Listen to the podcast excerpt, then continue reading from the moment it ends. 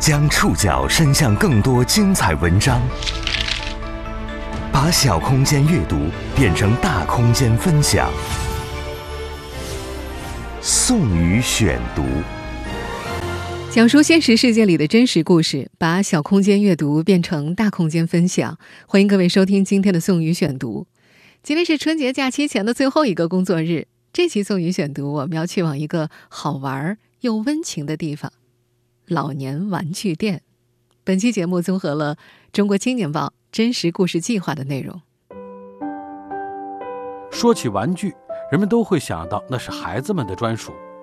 但去年重阳节，一家专属老年人的玩具店在北京通州一条不显眼的街道上悄然开张。推铁环啦，打乒乓球啦，基本上每天都过来。几个月下来，这里渐渐成为附近老人的秘密基地。他们在这儿聊天唠嗑，把这里作为自己情绪抒发的出口。有这么一家店呀，确实成了顾客的这个解忧杂货铺。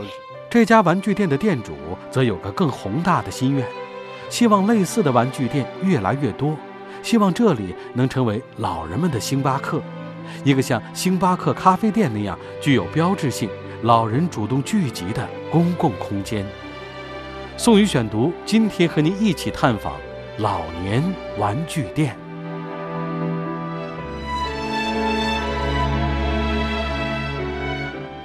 去年入秋的时候，四十一岁的宋德龙为自己即将开业的商店定做了四面招牌，印的两种款式：“老有所玩”是店名，“老年玩具店”指代店铺经营范围。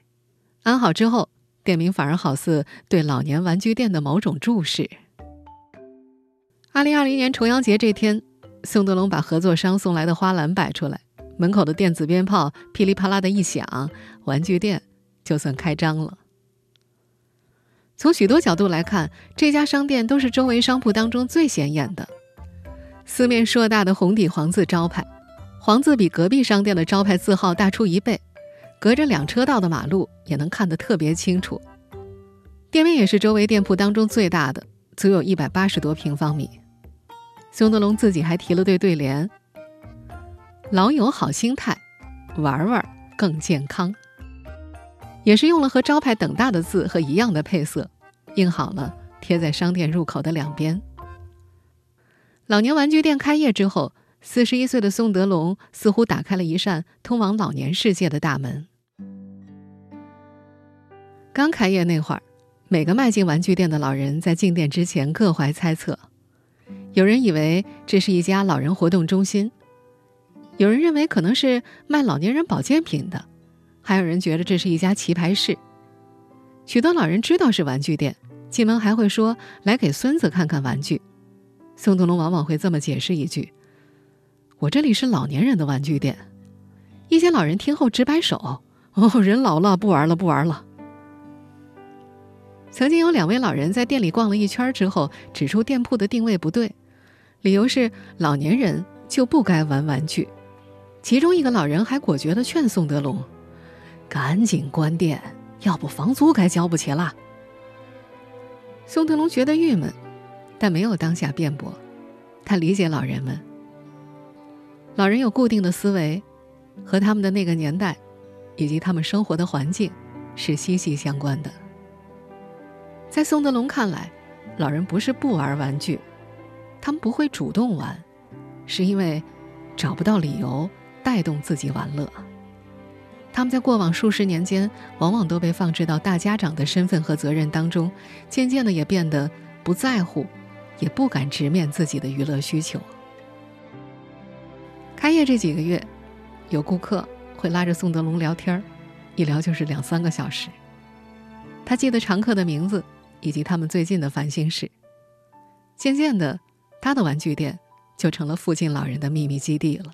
挺开心，我们基本上天天玩象棋、投壶，还有这个推铁环啦、打乒乓球啦，基本上每天都过来。早晨八九点多钟，下午三四点钟就过来在这边。主要喜欢一些老年的过去那些老玩老玩具、老玩物啥的啊，喜欢的尤其打陀螺那个，哎，那那个是比较喜欢的。和老年人交流多了。这个中年男人越发相信，老人是闲不住的，他们也有自己的业余爱好、喜好的娱乐。更多时候，他们只是缺乏展示个性、追逐心中想要玩乐的助推力。因此，宋德龙让自己大部分时间都待在店里，充当那个带动老人玩玩具的角色。我现在已经八十四岁了哈，第一次来吧，我全都看不懂。后来就是咱们这个宋同志哈，他就带我一样一样教，越玩越有瘾。那个踢球特别简单哈，呃，但是踢起来十分钟不到一身汗。哎呀，真好！他这个环境还是挺干净的哈，挺好的。这几个月里，附近常来光顾的老人大多都跟随子女定居北京。有一位顾客总用店里的一个搪瓷杯喝水，久而久之，这只杯子就成了他的专属。还有一位六十多岁的顾客，结账输入金额的时候一直嘟囔。宋德龙一看，这位顾客把支付金额输成了一二三四五六，而那是他的支付密码。还有老人坐一个多小时的公交车来买小时候玩过的滚铁环，还有不少人专程来给长辈买玩具。有个年轻人到这里给他九十五岁的爷爷选购生日礼物。但是，还有的人只是习惯到这里来坐一坐，比如五十九岁的曹海晨就什么都不玩，就爱坐着。他解释：“这儿有人。”开业几个月。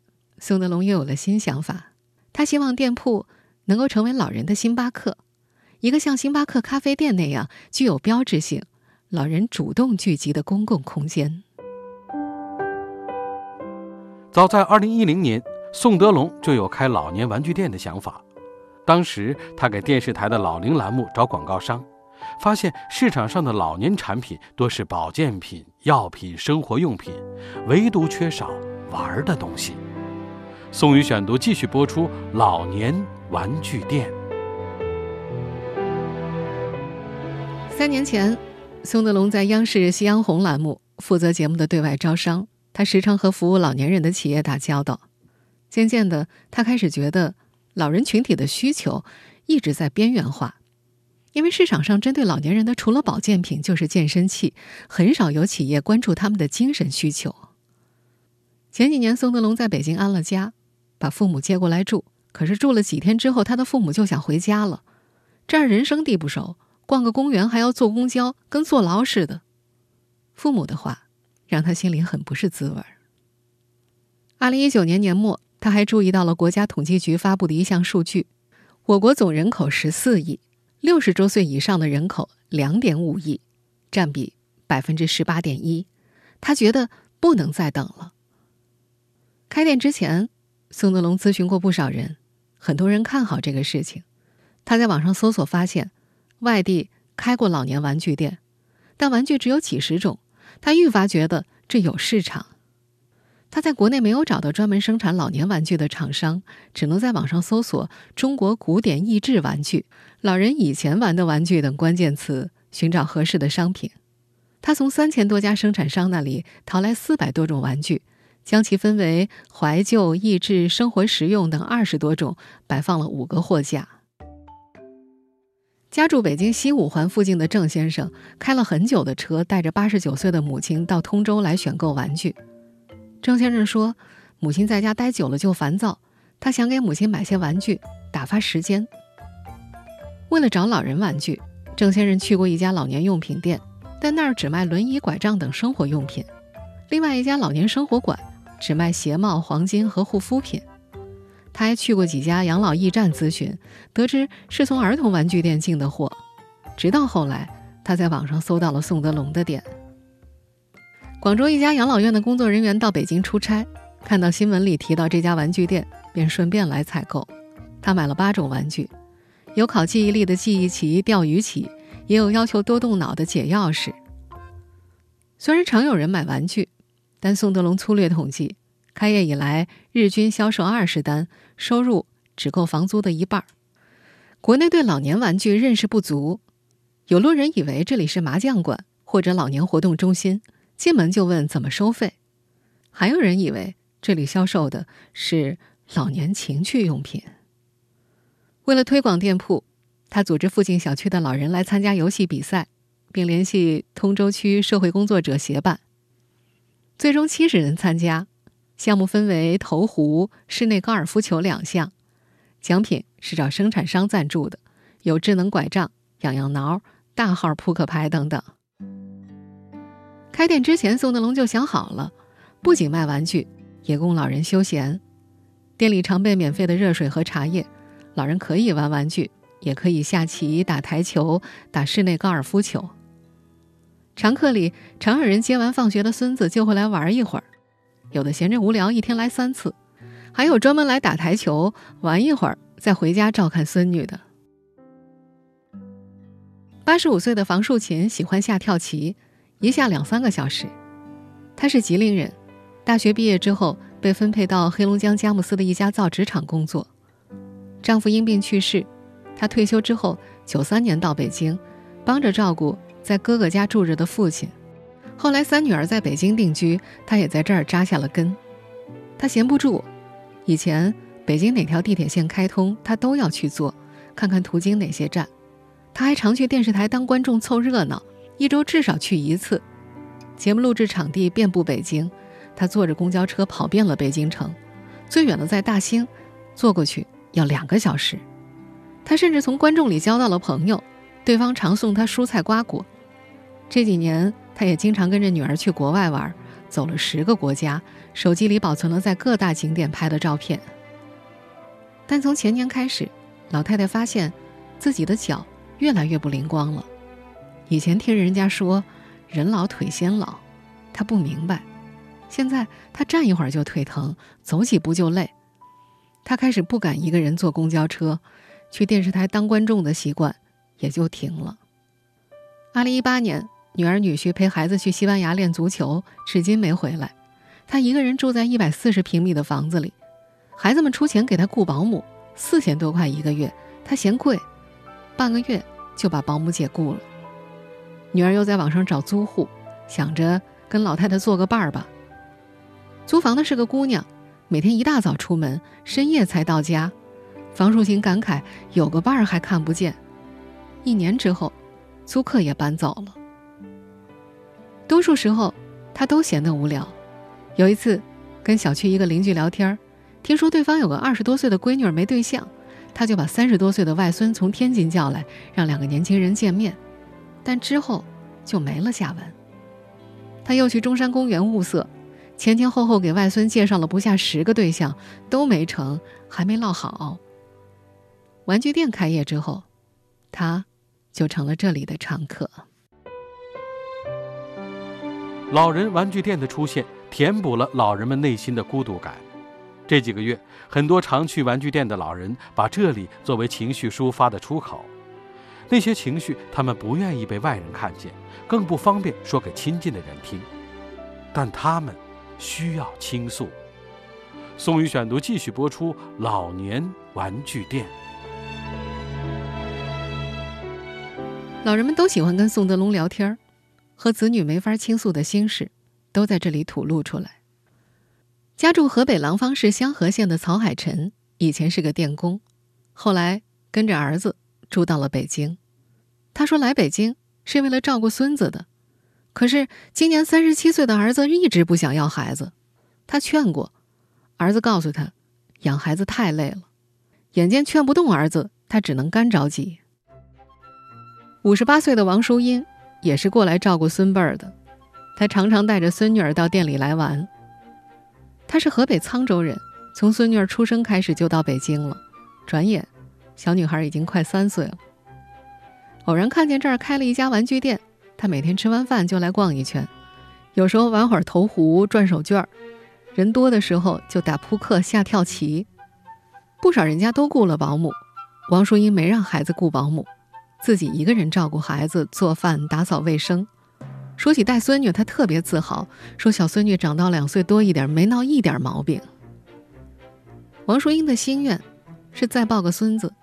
在她的老家，受到传统观念影响，生男孩的家庭在村里腰板挺得直，没有男孩传宗接代，就感觉自己头都抬不起来。儿媳妇单位的产假等福利挺好的，但儿媳妇不愿意生。说操心一个孩子已经够累了，养两个孩子精力不够。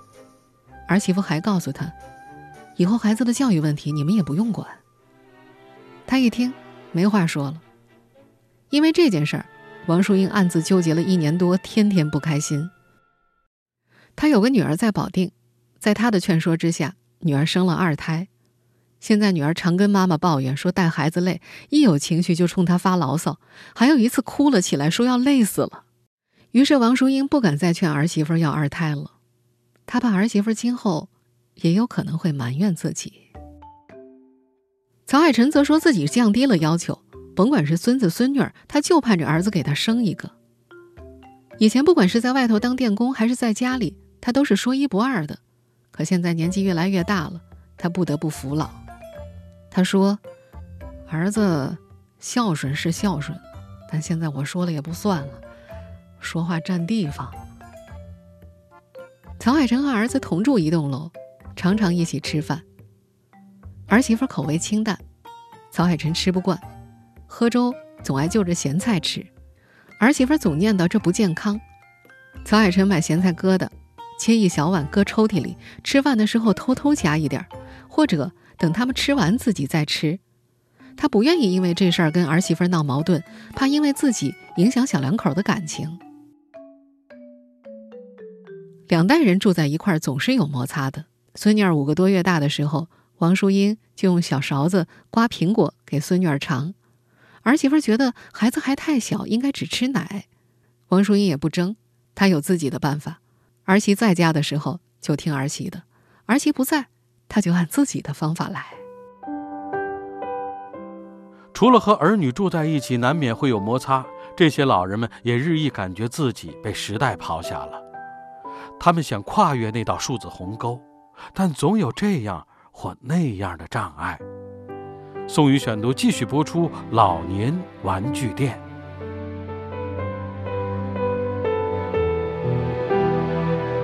八十五岁的房树琴觉着，一个人住自在，只是跟前没人，很多地方都不方便。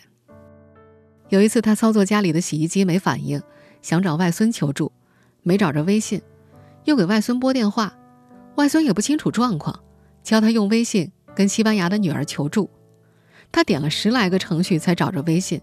他用手机一边对着洗衣机，一边跟女儿说话，最后发现放水阀门没开。他感觉自己越来越跟不上时代了。有一次，他外出看见一个年轻的姑娘穿着米色的外套和白色的裤子，很好看，也想买。听姑娘说是网上买的，他犯愁了，他不会网购啊。家人没教他怎么用手机支付，怕老太太操作不当。买菜的时候，有的用手机支付才能够打折。八十五岁的他只能干着急。你说呀，我到现在还不会用，将来百分之九十的人都有手机支付，剩下我们这小波怎么办呢？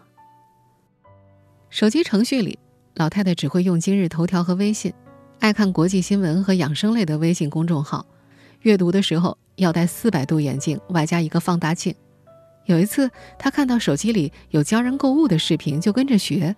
可刚学会，一会儿就忘了。他不知道怎么重复播放，很想找人问问，能不能把教学内容印成文字，他去书店买。今天忘了就翻一翻，翻个十次就记住了。在一篇有关老年人数字鸿沟的论文里，华东师范大学教授黄晨曦指出。老人对科技信息相关的生活掌控能力下降，将造成新的社会排斥和不平等。比如，老人更容易成为网络谣言、网络诈骗的受害者。房树琴就经常接到陌生人的电话，有推销者给她打电话，介绍一家郊区的养老院。他坐对方的车过去一看，那是个养蜂场，上百位老人被领到一间屋子里，被推销蜂王浆产品。宣讲者还说呀。在新疆建了分厂，厂子在和田玉开发区附近。随后就拿出了一颗玉白菜，称不到两万。房树琴刷卡五千，买了四盒蜂王浆和一颗玉白菜。回家之后，楼上楼下跟邻居炫耀，今儿赚大发了。可过了几天，他就寻思有点心疼，自己每月的退休工资才三千三百五十块，又要求退货。好在钱被如数退回了。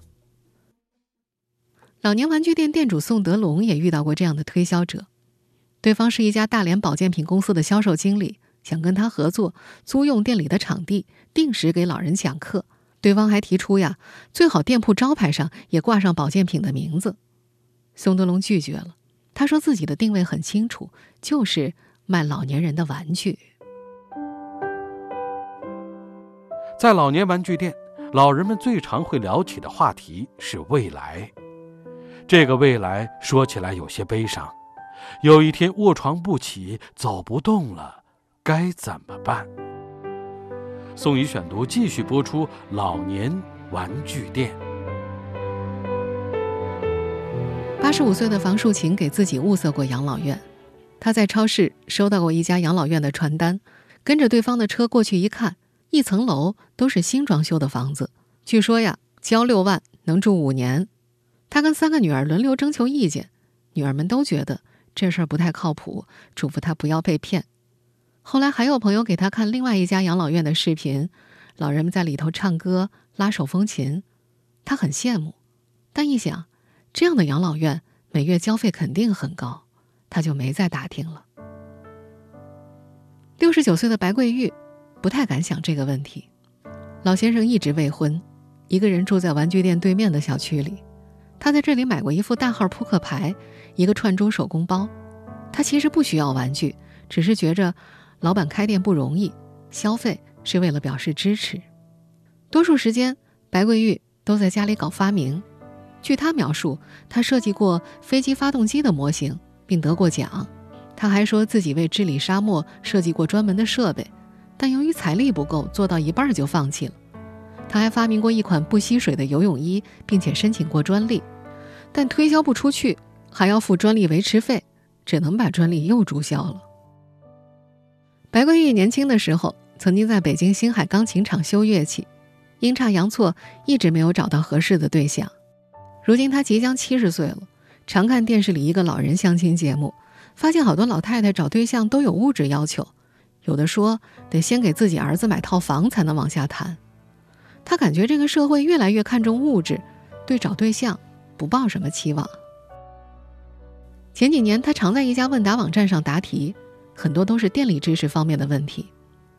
二零一零年，富士康工厂发生过十四起工人跳楼事件，他觉得很痛心，想做一点力所能及帮助别人的事情，想了很久。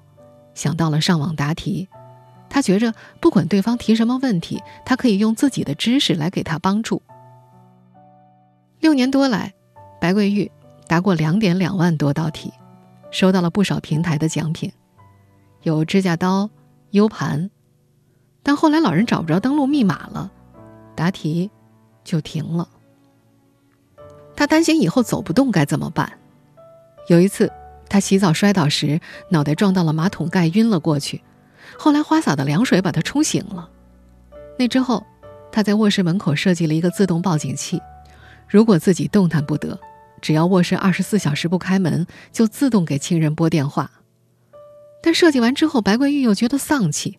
嗨，这东西就是给你死了之后预备的东西，你不烦吗？他还把摄像头安装在阳台上，想着。以后不能动了，就通过摄像头看看外面。他前后买了很多摄像头都不满意，因为看得不够远，也不够清晰。摄像头最便宜的五六十块钱，最贵的七八百块钱。最近买的一个能够看到窗户对面三百米外居民楼上的人。房树琴给白桂玉支招：你把摄像头对着屋里，给外面的人直播自己屋里的情况，人家一看啊，这老头今天没动弹。就进屋来找你了。话音刚落，玩具店里的几个老人都哈哈大笑起来。独居的白桂玉越来越注重维护邻里关系，他跟小区一个维修电脑的人成了朋友。家里电灯泡、电脑出故障、花盆搬不动，他就请对方来帮忙。作为回报，他经常给对方的女儿买零食吃。您正在收听的是宋宇选读《老年玩具店》。眼见老年玩具店里的老人越来越多，也有养老机构来找宋德龙合作。因为自称是天津某养老院的营销总监找到他推荐顾客，许诺一个月你就能赚十万。此人说呀，他们养老院很高级，有先进的医疗设备，可以免费体检，还能通过换血的方式让老人变年轻，一次换血十万块。宋德龙一听要忽悠老人换血，就把对方打发走了。还有一家知名养老机构说，他们正在打造旅游养老模式，希望宋德龙给他们介绍老人过去体验，可以从中拿提成，也被拒绝了。他把心思全部放在找玩具上，他还没摸索出老人感兴趣的产品。店里有一款智能拐杖，能照明，能听音乐，老人跌倒了还能报警。他以为有销路，把海报立在门口，可是无人问津。他还进过集暖手、照明、玩小游戏于一体的手掌大小的充电宝，也没人买。店里的销量冠军是一款三十五块钱的弹力软轴乒乓球训练器。这款玩具不占空间，盘子大小的金属底座上插着一根高弹力软轴，轴顶上顶着一个乒乓球。不少老人买回家和孙子孙女儿一块玩。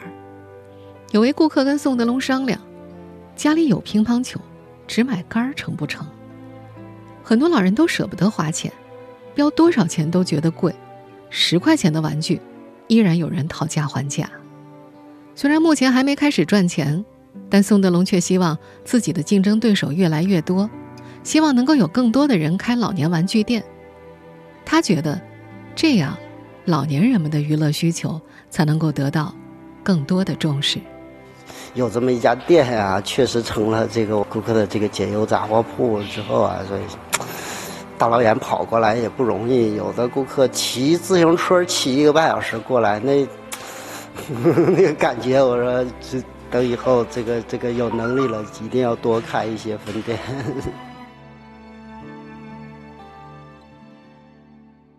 今年春节，他打算照常营业，店里的花鸟鱼都需要人照顾。有的老人没有子女在身边，也能够像平时一样，到他的店里来玩一玩。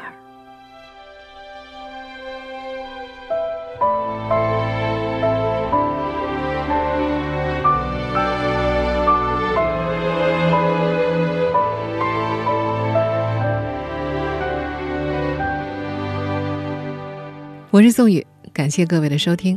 本期节目综合了。真实故事计划和中国青年报的内容，收听节目复播，您可以关注本节目的同名微信公众号“宋宇选读”。今天是庚子鼠年的最后一个工作日，从明天开始呢，FM 一零六点九的宋宇选读会播出春节特别节目，而包括微信公众号在内的所有网络更新依然会照例暂停七期。宋宇在这里给大家拜个早年，我们明年见。愿你的眼角带着笑，带在我最美好的祈祷。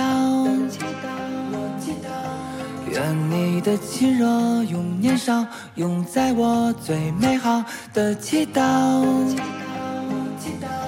愿你的月色不染眉梢，愿你的，愿你的锋芒不灭闪耀。愿你的。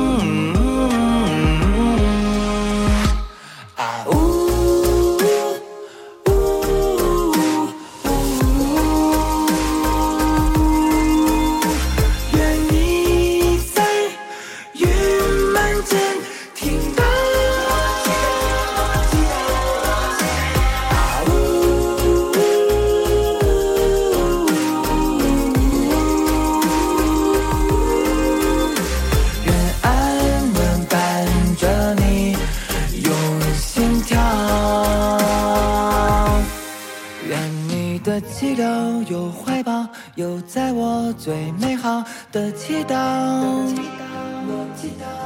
愿你的相信比纷扰，比在我最美好的祈祷。愿你的岁暮不摧风貌，愿你的，嗯愿你的盛开不为双调，愿你的。